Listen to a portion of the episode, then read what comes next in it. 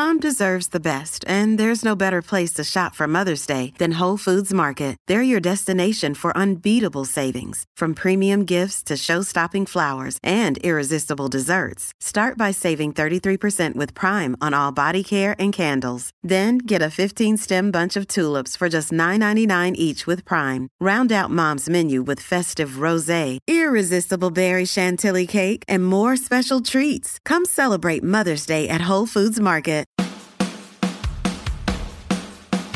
News, weather, traffic, money, politics, big interviews, and bold opinions. It's what's happening right now. This is Mornings with Simi. All right, time for us to check in with Vaughn Palmer from the Vancouver Sun this morning. Good morning, Vaughn.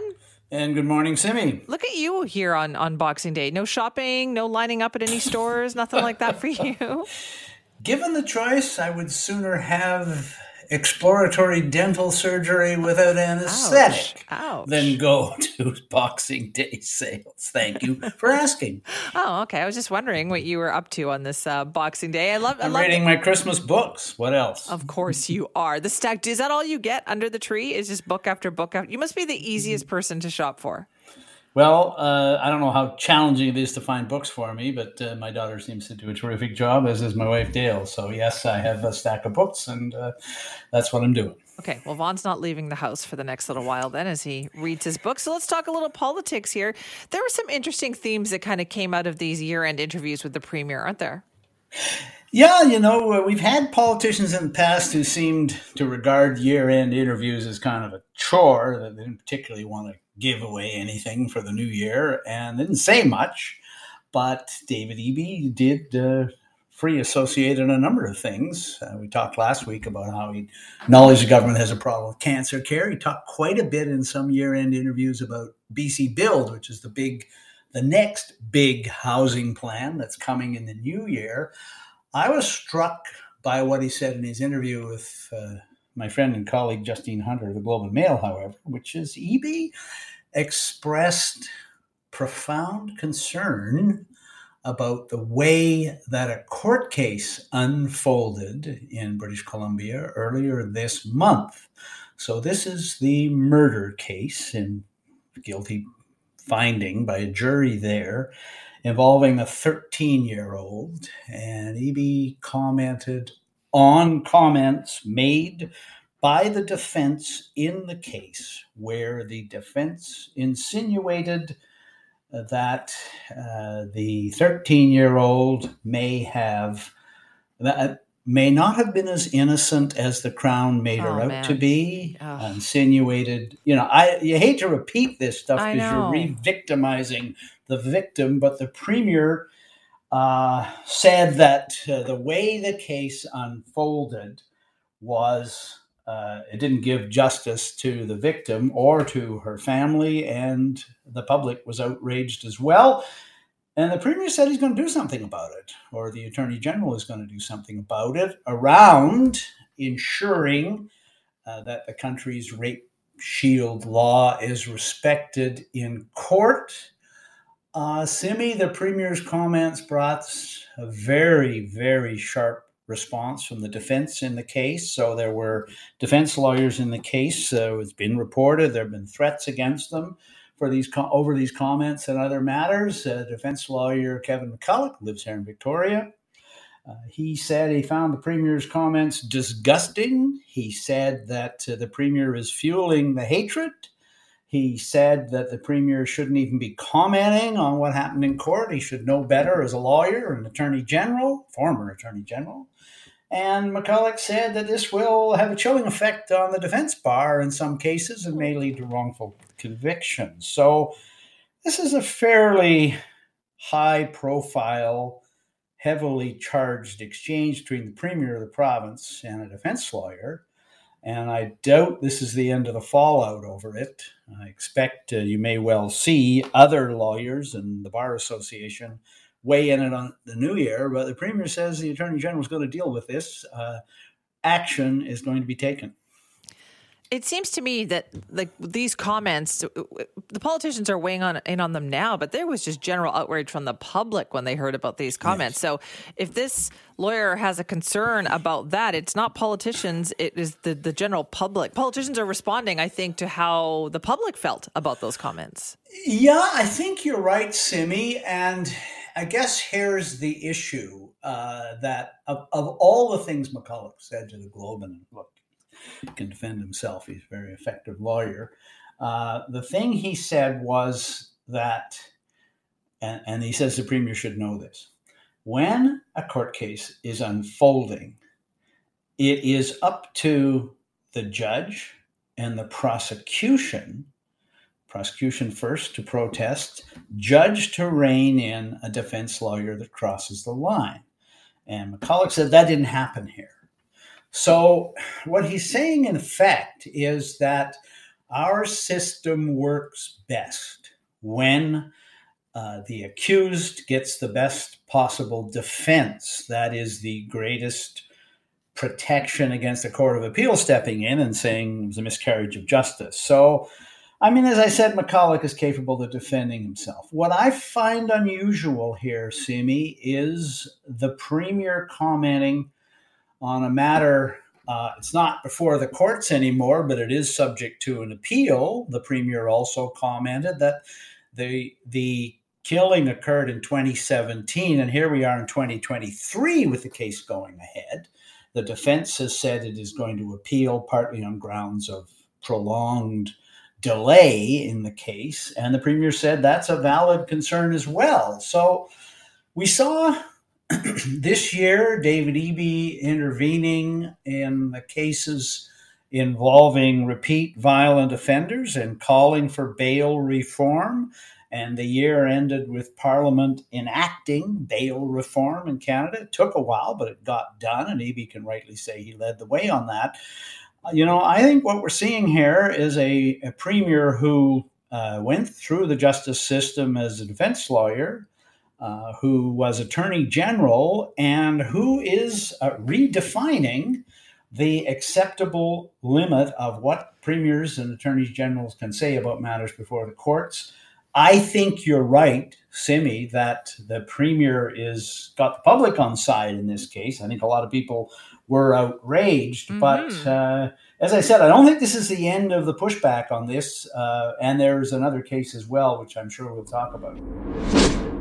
All right, we are back on this Boxing Day talking with Vaughn Palmer from the Vancouver Sun. You, you mentioned another case there, Vaughn, yeah. that the Premier referenced. Is does that one have to do with Attorney General Niki Sharma and the Voyeur case? Yes. So this is a New Westminster Voyeur case, and uh, fellow pleads guilty in the case.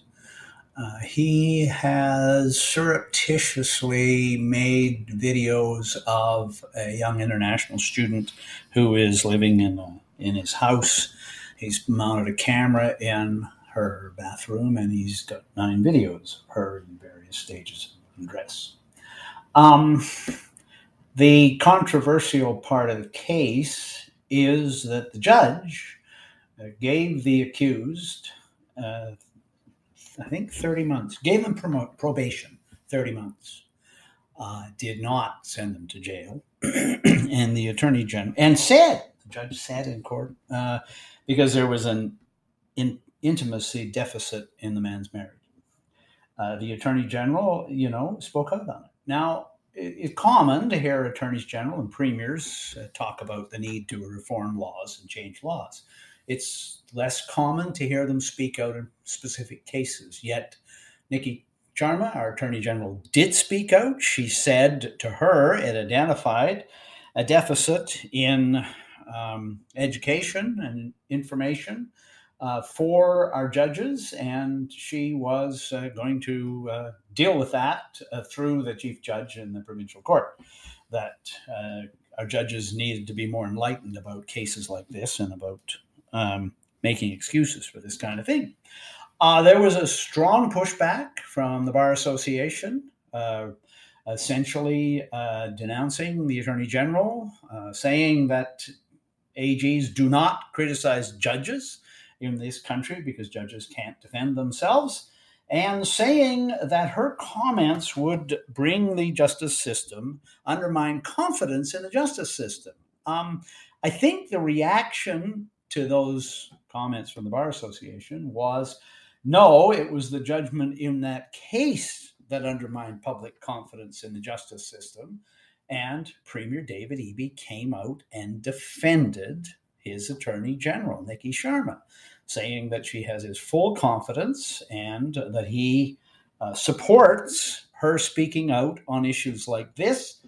And on that one, Simi, because you said earlier that you know there's some evidence that the AG and the premier on the side of the public on this one, opposition leader Kevin Falcon defended Sharma, said he agrees with her opinion in this case. He found the verdict disturbing as well.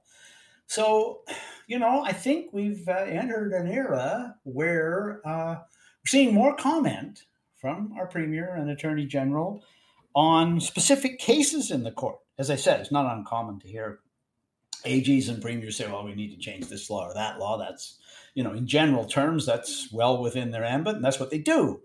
Uh, it is unusual, however, to hear specific comments on specific cases, especially one with such an edge as we have in the two cases we're talking about this morning. Exactly. So that um, that does seem like a difference for sure in what has happened. I'm surprised, I would say, at the reaction. I guess on the other side of things here is they have to have an understanding that there is public outrage here that politicians are responding to. Yeah, there is. I mean, Eby says it at one point. He said in his interview that you know the the legal system is extremely conservative in responding to public criticism and I think he's put his finger there on a changing aspect of public patience with this. I think the premier is kind of sending a message to the system. Uh, to some degree, he went through this over bail reform. When he first started talking about bail reform, he was getting information from his own ministry because he was still AG at that point. That no, no, crime rates are dropping and that sort of thing, right? And and I'll give the premier credit for as he started to cast his mind a little wider. He talked. One of the people he talked to was Doug Lepard, who's a former deputy police chief in Vancouver, and and Lepard said, you know, the mayors and councillors that are raising this issue, they're pointing to specific problems with random violence in downtown communities and their concerns are legitimate. And Eby turned around on it. He stopped listening to his own ministry and started saying, no, there is a problem out there, and we do need bail reform. And he led. Uh, you know, when he when he first got brought up to speed on that last year, so 2022, he led the crusade that went right across the country with Canadian premiers, persuaded the federal government to toughen access to bail for repeat violent offenders. Now, that law has been enacted, and we don't know how the courts will respond. But yes, I mean, I think you're right. We're seeing um, kind of messages coming from politicians themselves to the legal judicial system that the old way of doing things, we don't criticize judges, we don't comment on cases. Uh, the public isn't standing for it, and some of our politicians aren't standing for it either. No, they are not. And though I know there was something else as well that the premier vowed to change, right? Yeah, he uh, got a made a comment on this case of a poor little guy, uh, uh, Carson Cleland, who shot himself up in Prince George, uh, lo- online sextortion. Uh, the case, Eby, Eby has a nine year old of his own, and as he says uh, my nine year old is telling me it's absolutely indispensable for me to get a, a an iPhone, and this little guy in uh, Prince George was uh, online and uh, different yeah, programs. The police uh, and and the premier said he talked to the dad, and BC is going to take steps in the new year to provide greater protection for children, give parents better tools for tracking what is going on online with their children.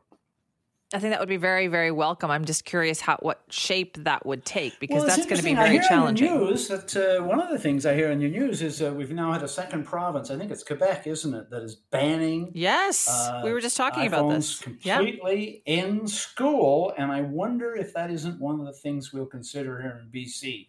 Uh, certainly, the premier said better tools to know what their children are doing online and protect their children online.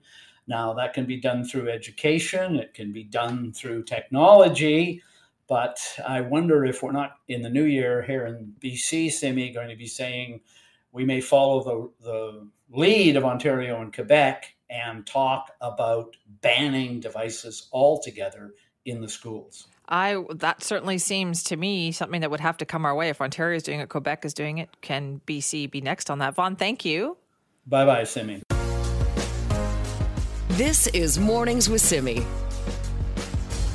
More than a thousand people have signed a petition in Castlegar because they are upset at the decision to potentially do away with Pioneer Arena. Now, we say more than a thousand people in a town of 8,000 people, that is a lot who are upset about this one particular situation. So we thought, let's find out more about this, right? Jarret Leason joins us now, one of the organizers of this petition. Jarret, thanks for being here. Uh, thanks for having me. What is Pioneer Arena? Uh, Pioneer Arena is uh, is our second uh, ice sheet in the city of Castlegar. We have our main uh, uh, complex uh, that has the pool, gym, uh, etc. in our main ice rink, but we also have a secondary ice rink that is the Pioneer Arena. Um, it was built in um, the late 1950s um, by volunteers with uh, volunteer labor, and it was also uh, the land that it was built on was also donated by um, local citizens. Um, so it's been a long-standing uh, facility that uh, that was provided by the public for the public. Okay, and is it busy?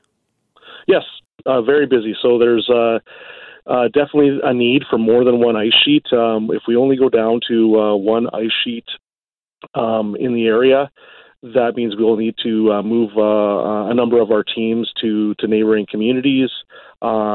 A lot of our men's, I'm going to say our men's or uh, adult teams will not have uh, will not have ice or will have ice that is extremely late, and uh, also some of our children will go down to one ice sheet, uh, one one ice time a week from two, or we'll have to practice say early in the mornings, like before school. Okay, so then why why would they be getting rid of or thinking about getting rid of this other ice sheet? Um, the ice sheet itself, yes, has been around a long period of time. Um, the regional district of Central Kootenay has, you know, has they've stated its end of life, but uh, they've never proven that.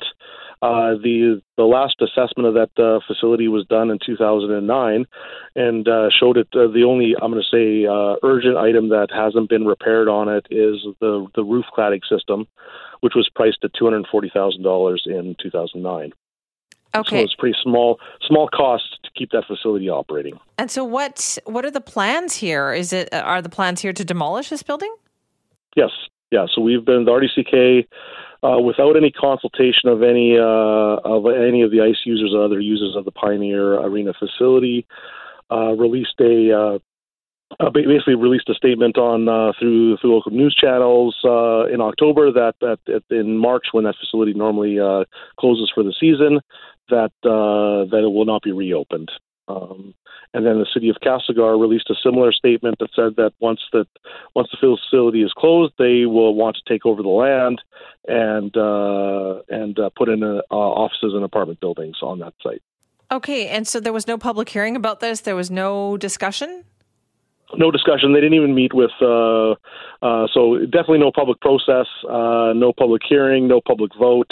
Uh, they also did not meet with uh, any of the, uh, the, the users of the facilities prior to making this decision or issuing the statements. Okay, so this is a this is a tough one then, isn't it, Jarret? Because on the one hand, we hear all about the housing crunch, and even small communities like Castlegar. Clearly, there must be a need for more housing too. There is, um, but they've we uh, they have turned down uh, offers from BC Housing to build uh, to build in other locations without providing any justification of why they've turned this down. Um, we're not against uh, building building the housing. Uh, there's, but we believe that there's lots of places in town and lots of land available in town to build to build this type of housing. Uh, the what we're against is uh, building or building this housing on a currently uh, well used uh, recreational facility. Um, this has happened before, actually. Where there's a uh, we uh, the Branson Park. There was a park facility uh, in town that the that the city sold to a developer, and they're building uh, they're building condos on currently. That was also a um, I'm going to say a very uh, difficult uh, touch point. Uh, the land was donated uh, by the by the Branson family for the for the park and an outdoor pool. Um, the pool had, had not been used in a lot of years, but uh, this is not the first time that the city of Castlegar has decided to do this against, I'm going to say, the public's wishes. Okay, so clearly the public has responded here, Jared, because to have more than a thousand people sign this petition in a town like Castlegar, that seems like that's a lot. Yeah, well, yes, it's a lot, and actually, we're up over 1,400 uh, signatures now. Um, we've, you know, we've sent the petition and sent uh, sent questions to uh, all of the city of Castlegar councilors and the uh, chief administrative officer. Uh, we've sent the same thing to the all the re- regional district uh, board board members, and we're still waiting to hear any any response. This must be very tough for the community because the things that make a community are the things that you can also do, right? Like you can go skating, you can you have these facilities available to you. Do you think the community will suffer if that's not there? Uh, I definitely think yes. Um, you know, we'll be uh, much uh, restricted on uh, on having tournaments in our town. Uh, tournaments in our town bring in a huge amount of economic be- benefit uh, because of all the outside teams and parents and siblings that come in. Um, and uh, going down to one one ice sheet, you know, will definitely restrict the number of teams that we can bring in or the number of tournaments that we can hold. Um, so that that's a big that's a big issue. Are you hopeful that they'll still stop and listen? Uh, as long as that building is still standing, yes, I'm hopeful. Right. So that's that that's the goal is to at least at least delay this decision. Um, so that we can uh, either have a plan to to replace the facility, or um, uh, yeah, again to keep to keep it operating. Um, we've had a couple of referendums. We had a referendum in 20 in 2010 and a referendum in 2016 to do an uh, to an upgrade to the, uh, the, the the community complex facility that included the second ice sheet, and uh, both of those were voted down. Uh, I'm going to say that both of those were voted down because they've they've um, the RDCK has never done the proper justification for why the uh, the Pioneer needs to be replaced. Right. Um, I think I think everybody would vote yes for it if it had a catastrophic failure or it was you know too expensive to operate or uh, or required so to you know um, many expensive upgrades. Right. But they've never proven that. All right. Well, Jarret, we'll keep an eye on it. Thanks so much for your time. Good luck. Thank you. This is Mornings with Simi. Well, like so many of us, you may be looking in your fridge at some point today and think, what the heck am I going to do with all of this food? I mean, sure, the first day of leftovers is fine, right? But after that, you kind of want to do something a little different with all that turkey. So, what do you do? Well, we have some suggestions for you actually with the help of our next guest. Nihal Elwan joins us now, the owner of Tayybeh Foods. Nihal, thank you so much for being here. Good morning, Simi. Thank you for having me. First of all, what is Tayybeh Foods? So Tayybeh is a social enterprise, full, full service caterer and food processor based in Vancouver. We started in 2015 when Canada started receiving tens of thousands of refugees from Syria. And, you know, the refugees arrived from Syria seeking shelter and safety. But, you know, especially for the women amongst them, the lack of English language, new culture, limited professional experience meant that starting a new life here became extremely difficult. And so Tayybeh started with the mission of employing and empowering newcomer women from Syria and elsewhere in the Middle East by highlighting their traditional recipes and their family recipes. And so we started by launching the catering service that now became an award winning catering service. And then later on, especially with COVID, we expanded into retail. We have a you know an amazing line of dips, uh, pita chips, and frozen meals that are available in stores. And soon, hopefully in January, we have an upcoming restaurant in Kitsilano that we're very oh. excited to open soon. Yeah. Well, I'm excited to check this out. I, there's nothing I love more than connecting people through food. I think it's just the absolute way to do it. Now, yeah. I understand you also started with like a, a holiday, you serve a holiday turkey dinner. What is that all about? Yes, we have an incredible um, Tayybeh menu uh, for Christmas and the holidays that starts with an amazing holiday turkey, you know, marinated in things, beautiful Middle Eastern spices like za'atar, paprika, and then our amazing homemade gravy. And then the menu expands into beet tabbouleh, crispy cauliflower, roast potatoes, sweet uh, red pepper flatbread, and an amazing um, milk pudding that is a traditional Syrian uh, dessert. Well, I didn't think it was possible, but you're making me hungry just because I've eaten so much the last couple of days. But that sounds That so is what good. we're here to do. so, could you help us do something with our leftovers then, too, Nihal? Yes, I have a couple of amazing ideas, Okay. of course, inspired by traditional uh, Syrian and Middle Eastern food. So the first one is a very easy one. It's a turkey shawarma. So, you know, you take out all the beautiful meat from your shawarma, uh, from your turkey, and then you pan fry it in beautiful spices like paprika, uh, sumac, a little bit of za'atar, cumin, coriander. Then you get your beautiful flatbread, warm it up. Then you use a base of either uh, garlic dip if you have that, or you can just use a hummus. Put the beautiful uh, turkey meat on it, and then add some pickles, some salad. Wrap it up, you know, and voila, you have yourself an amazing shawarma sandwich. The second one is a classical Middle Eastern dish called fatteh, which literally means crumbs. Uh, and that is a beautiful layered dish, almost like a poke bowl. So you start with a layer of toasted pita bread. You can put toast it in the oven or you can pan fry it. Then you add a layer of the layer of turkey meat, the beautiful meat that you have from the turkey. Then on top of that, you make an amazing sauce made by frying some onion, warming uh, some yogurt, a little bit of tahini, and then you warm that up until it sort of breaks up a little bit. Use that as a sauce over the turkey, and then you add some toasted pine nuts, uh, pine nuts, some parsley, and voila! It's an amazing, beautiful winter dish, very warming and very delicious. Okay. And my last tip Yeah, I was, so, I was going to say I love this so all so far, but yes, go on. The last tip is never throw away the bone. That is my personal uh, favorite thing to do after the turkey is done. You make a beautiful stock out of yeah, that. Yeah, that's what I'm doing right now. It's on my stove as we speak. So I was just about to ask believe you. what do I do with all that stock? What do you, what should I do? So with the stock, you can make a whole array of different things. You can make any kind of soup you have in mind. We you can use a little bit of that to make a delicious lentil soup. And the turkey stock is so beautiful, so flavorful. And then you can make it for to use in any stew you might have. Just add a little bit of that turkey stock goodness in anything you're preparing, and you're good to go. What kind of spices would you put in your turkey stock? Oh my God! I would put definitely. I would put cumin. I would put. We have what they call allspice, the seven spices. So that includes um, cumin. It includes paprika. It includes coriander, a little bit of clove, a teeny bit of anise, cardamom for sure, salt and pepper. If you have these, you're good to go. Okay, that sounds delicious. So you think that would be the good basis for a lentil soup? Because I usually do beans, but you're right. I don't know why I haven't been doing lentils with my turkey stock. I think lentils are an amazing nutritional uh, legume. It's it's very nutritious, full of protein, and I think it would be an amazing base for every soup you want to make, except if you're making vegan. But otherwise, it's an amazing base. And like I said, I know that it's extremely nutritious as well, and has a lot of flavor. I am going to spice it up just like you said when I go home. So, how did this all get started? Was this just pop ups that you were doing in the beginning?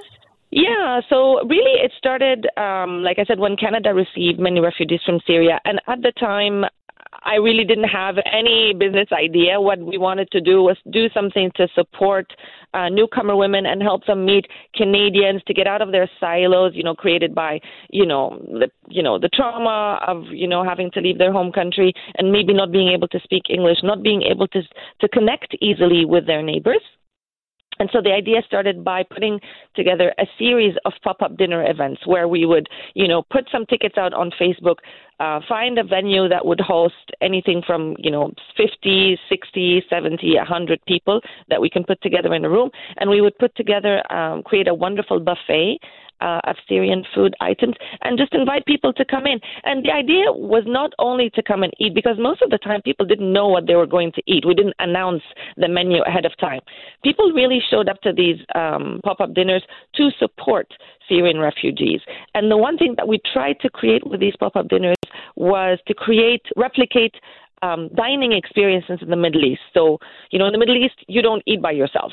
Dining or eating, even if it's just your weeknight dinner, you sit down with your entire family, you eat, you talk, you connect over food, as you mentioned before. So this is what we try to do. So we would have large tables where eight people, ten people could sit together, could connect, could make friends, and enjoy food together. And you know, we maybe re- repeated this idea around ten or twelve times.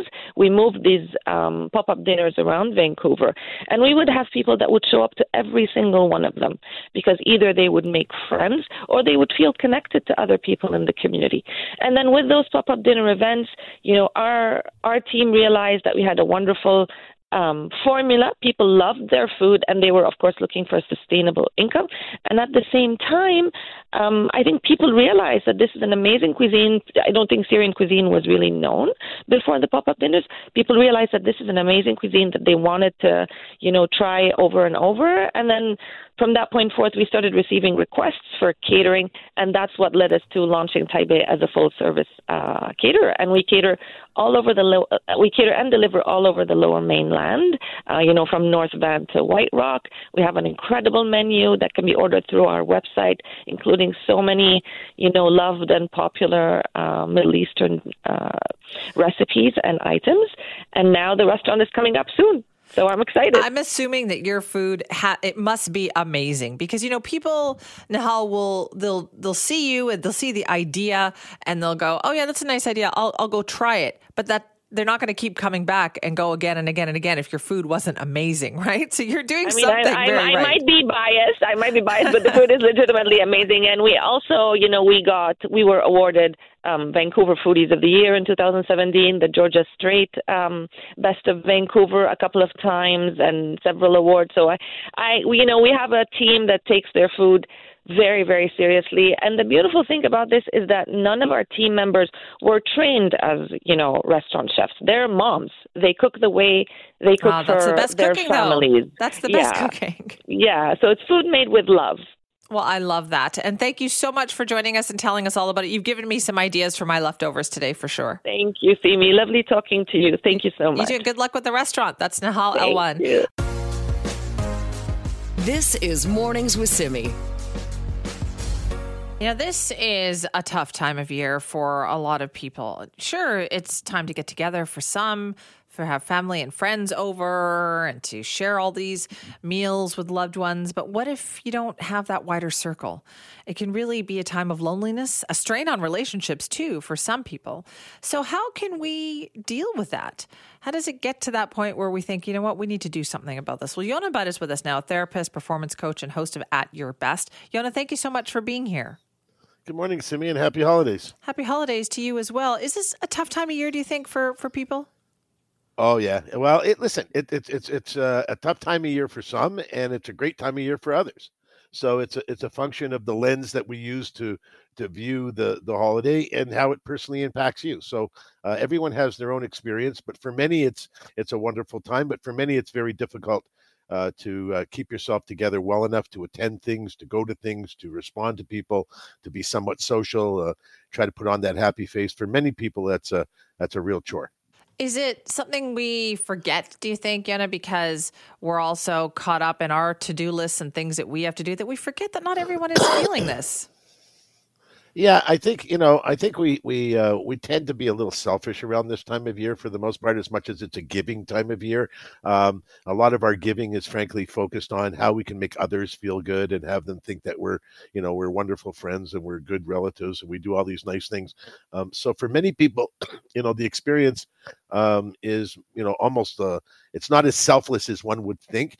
Uh, but for many people, the whole experience of, of being with people, the whole socialization piece, uh, creates a high level of anxiety um, and makes people, you know, for many people, they don't want to leave their homes. And when there's all kinds of celebrating going on around them, it just exasperates uh, their sense of loneliness. Is it about recognition, do you think? Because I, I know people will find this hard to believe. I actually am an introvert. So my Come kinda, on. it's true. it's true actually. And I get tapped out. And so my social kind of barometer it i reach my limit and then that's it. And my family they, they know that. They know that oh the first person to leave is always going to be simi because she needs to go home and just decompress.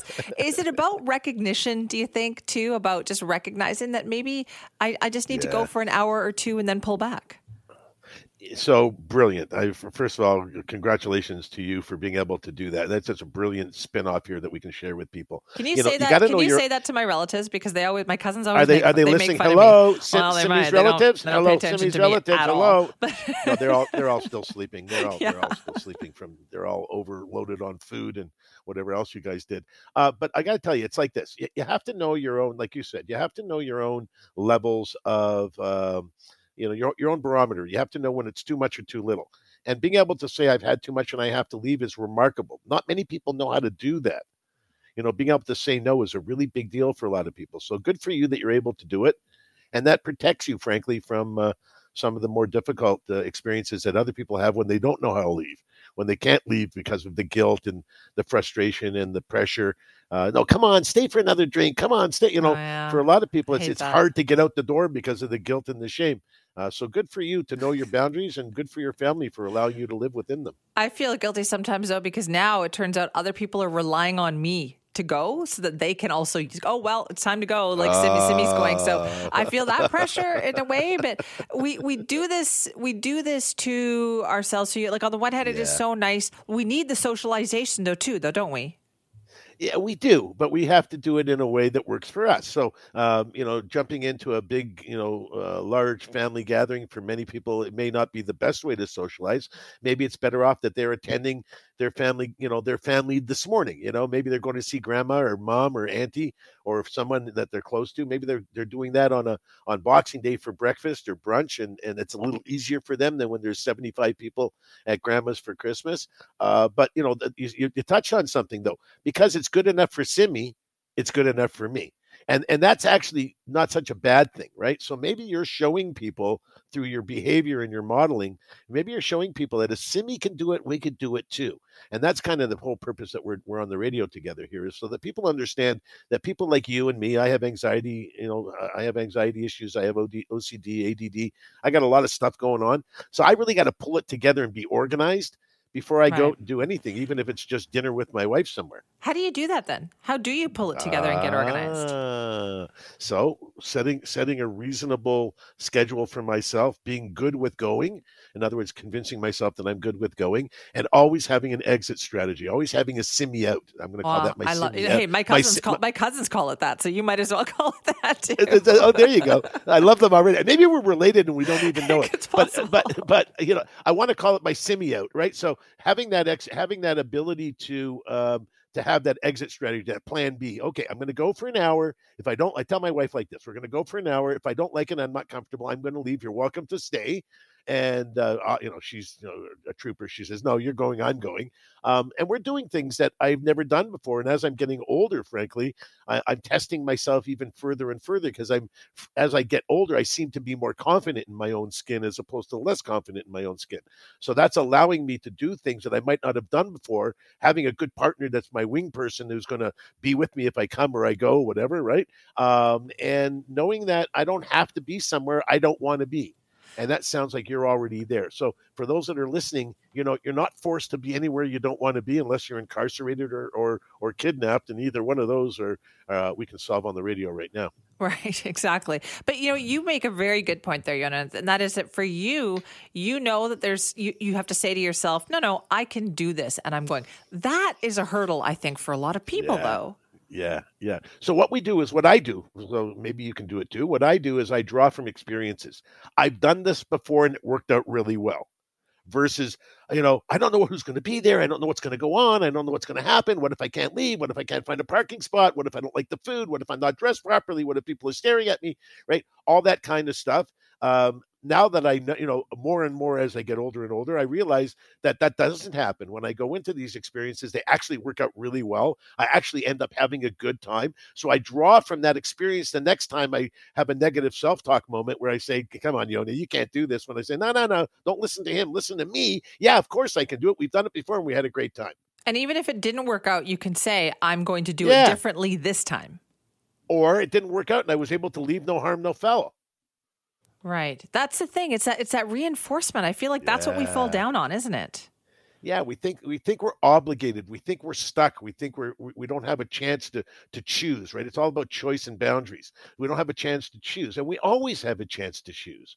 unless we find ourselves in the middle of the country country road somewhere in some place north you know north BC where you know you can't just get a ride home. Yeah. But that's just not good. That's just not good planning. That's not about mental health. That's right. about bad planning, right? What, what kind of so, stress do we have on our relationships with other people at this time uh, of years? Are we putting too much pressure on each other?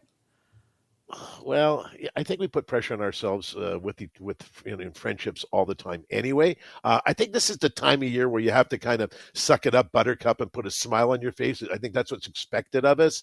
Um, it's a time of year, perhaps, where people, uh, you know, can find the excuse me find the uh, strength and opportunity to to make amends right? To, to kind of uh, you know put put a relationship back together that was maybe on the rocks for a few months. Um, so i think the pressure around the holidays needs to be uh, around being real and being honest but at the same time recognizing that it is one of those times a year where you wave and smile at people that uh, you might not normally do so but who cares Right. And it's just this time of year, and then we can retreat. For instance, I'm already looking forward to the fact that I'm working on New Year's Day. Therefore, I can't go anywhere on New Year's Eve yeah, no kidding. Um, yeah, I, I, am the same way. I, you know, I, when I had a chance to, to, to work over the weekends and over the Christmas holidays and so on, I, I jump at it because, frankly, I don't, I don't really have other stuff to do anyway. Uh, family gatherings I have in my home under under circumstances that work well for me and for my family, uh, and I got a pretty big family, direct family in terms of kids and grandkids and all that, um, and make that work. And my wife and I do go out. We go to places that are outside of the city. So if we want to go to a, she wants to go to a Walmart, we'll drive twenty 20, 20 or 30 kilometers outside of Toronto and go to a Walmart in a smaller town.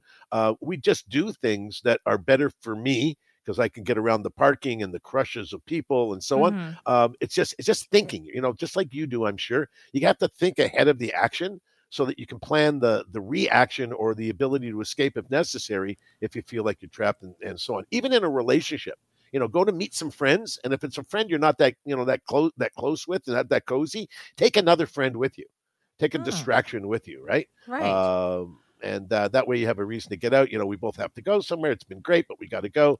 Uh, same for people that don't drink over the holidays. You know, you're going to a holiday party. Take a take a sober buddy with you, uh, so that you're not the only one there that feels like you're missing out because you're not drinking. So it, it's just again the, the best way to get into the holidays is planning. I plan you know weeks ahead of time. I'm because that's the kind of person I am because of my ADD and so on. I plan this stuff ahead of time and I work to the plan.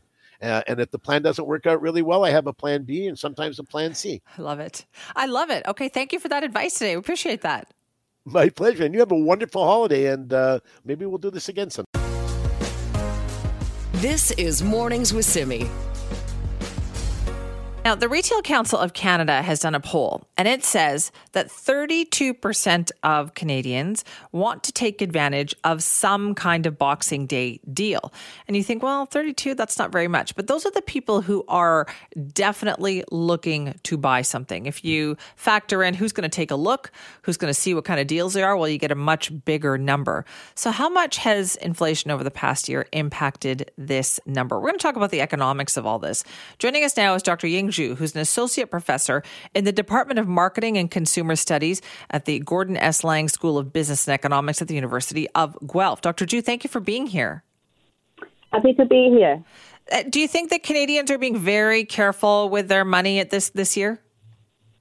Yes, uh, I would say yes, because um, even the inflation rate is going down, but that doesn't mean the prices are lower as previous years. Um, I think we all remember last year in the in mid of the summer, the inflation rate is like a seven, eight percent. So the price actually are much higher than previous years.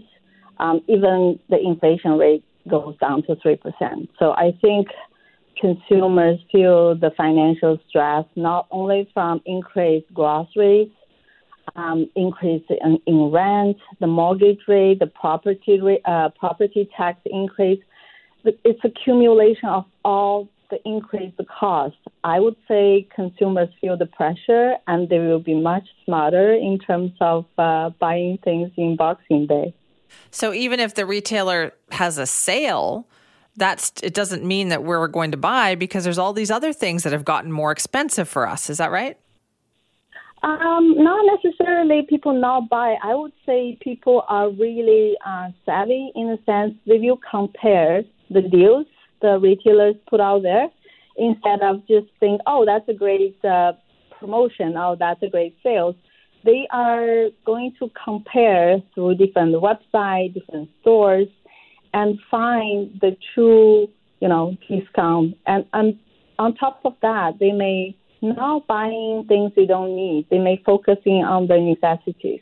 I can imagine more consumers now might have a list of things they're going to look for the deals on instead of you know before COVID we just go into the mall right. during the a Boxing Day and see whatever's going on, right? Yeah, just browse and see if something looks good. And you're saying now they're going to go and they're going to look for something specific. Right. I think people feel the financial uh, stress and they will not just randomly buy things. Are we savvier shoppers then, Dr. Jude? Is that like, are we more careful now because of the economic conditions?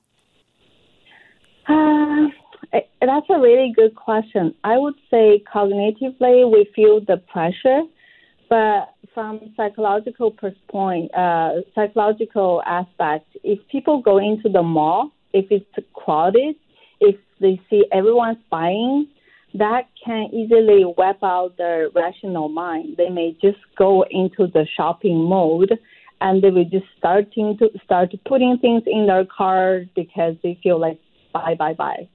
Um, so, you know, for people who have, my suggestion is if you feel the financial pressure before you go into the uh, Boxing Day, um, like shopping, have a really you know, accurate list, uh, uh, shopping list, and tell yourself, okay, I'm not gonna be influenced by the crowd. I'm not gonna be influenced by this purchasing uh, pressure from everyone else around me. I will just be focused on finding the things I'm looking for, finding the best deal I need, and ignore other things. Right. That that that would be my suggestion. okay, that's good for consumers for for the people then. But on the other side of things, is there something like Dr. Zhu? What do you think retailers can do to entice people to come in and spend money? Uh, I think retailers probably need to put in more effort in terms of come up with a promotion plan. A simple discount may not necessarily, you know, attract people. They may need more message, like helping uh, consumers to understand, you know, this is the added value and this is how you're going to benefit and this is not just a waste of money. So if they can justify the necessity of their products or services, they can attract more consumers instead of just giving them the dollar discount. Do you think this will kind of set set the tone for 2024? It'll give us a good idea of how people are feeling right now about their finances. Yes, I think that this will be a really good indicator um, because you know consumer uh, confidence is one of the biggest measure of the economic growth in the in the future. I mean now and looking into the future. I feel uh, if consumer feels like they don't know how the inflation gonna go in the next year or two, they will be very cautious about their expenditure. Um, I think we may now see uh, people spend as much money as pre-COVID. Um, so I think the econ, I think the Bank of Canada, you know, increase in uh, increase the interest rate. Now they achieve the goal by curving down the inflation rate, but the low inflation rate that also means you know people buying things still at the high price accumulate in the previous years. The inflation rate going down does not necessarily mean people will increase purchasing. Um, so I think that to build up consumers' confidence may take a little bit time. Okay, so yeah, we still have some work to do. Do you think that the Bank of Canada is also watching carefully here? Like, will perhaps interest rates start to come down in 2024? They are. I, I bet they're monitoring the economy and they making like on a daily basis. Um, I think the interest rate usually takes um, about to 18 months to have the real impact in in economy. So I think they will be very cautious if if they wanna. I don't. I, I can't make a p- prediction about the inflation rate, but all I can see is they achieve their goal by increase the interest rate to lower the inflation rate. I think the next goal would be how can we maintain the inflation rate, but not, um, but still see expenditures that allows the economy to grow.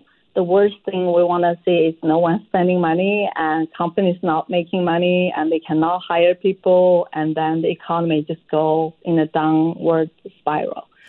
Um, so I think there's a lot of things we need to do. Uh, we want people to spend um, so the economy can grow. But in order to let people spend, we also have to give them the confidence to spend money. Right. Um, given, yeah, the current situation is, you know, everything's more expensive. Oh, well, sure. Yeah, it rent, feels that way. It does right? feel that way. Yeah. Dr. Zhu, thank you so much for your time. Yeah, happy to have a chat. Um, uh, wish everyone a happy holiday and have a smart purchasing plan. That's good advice. Thank you. This is Mornings with Simi.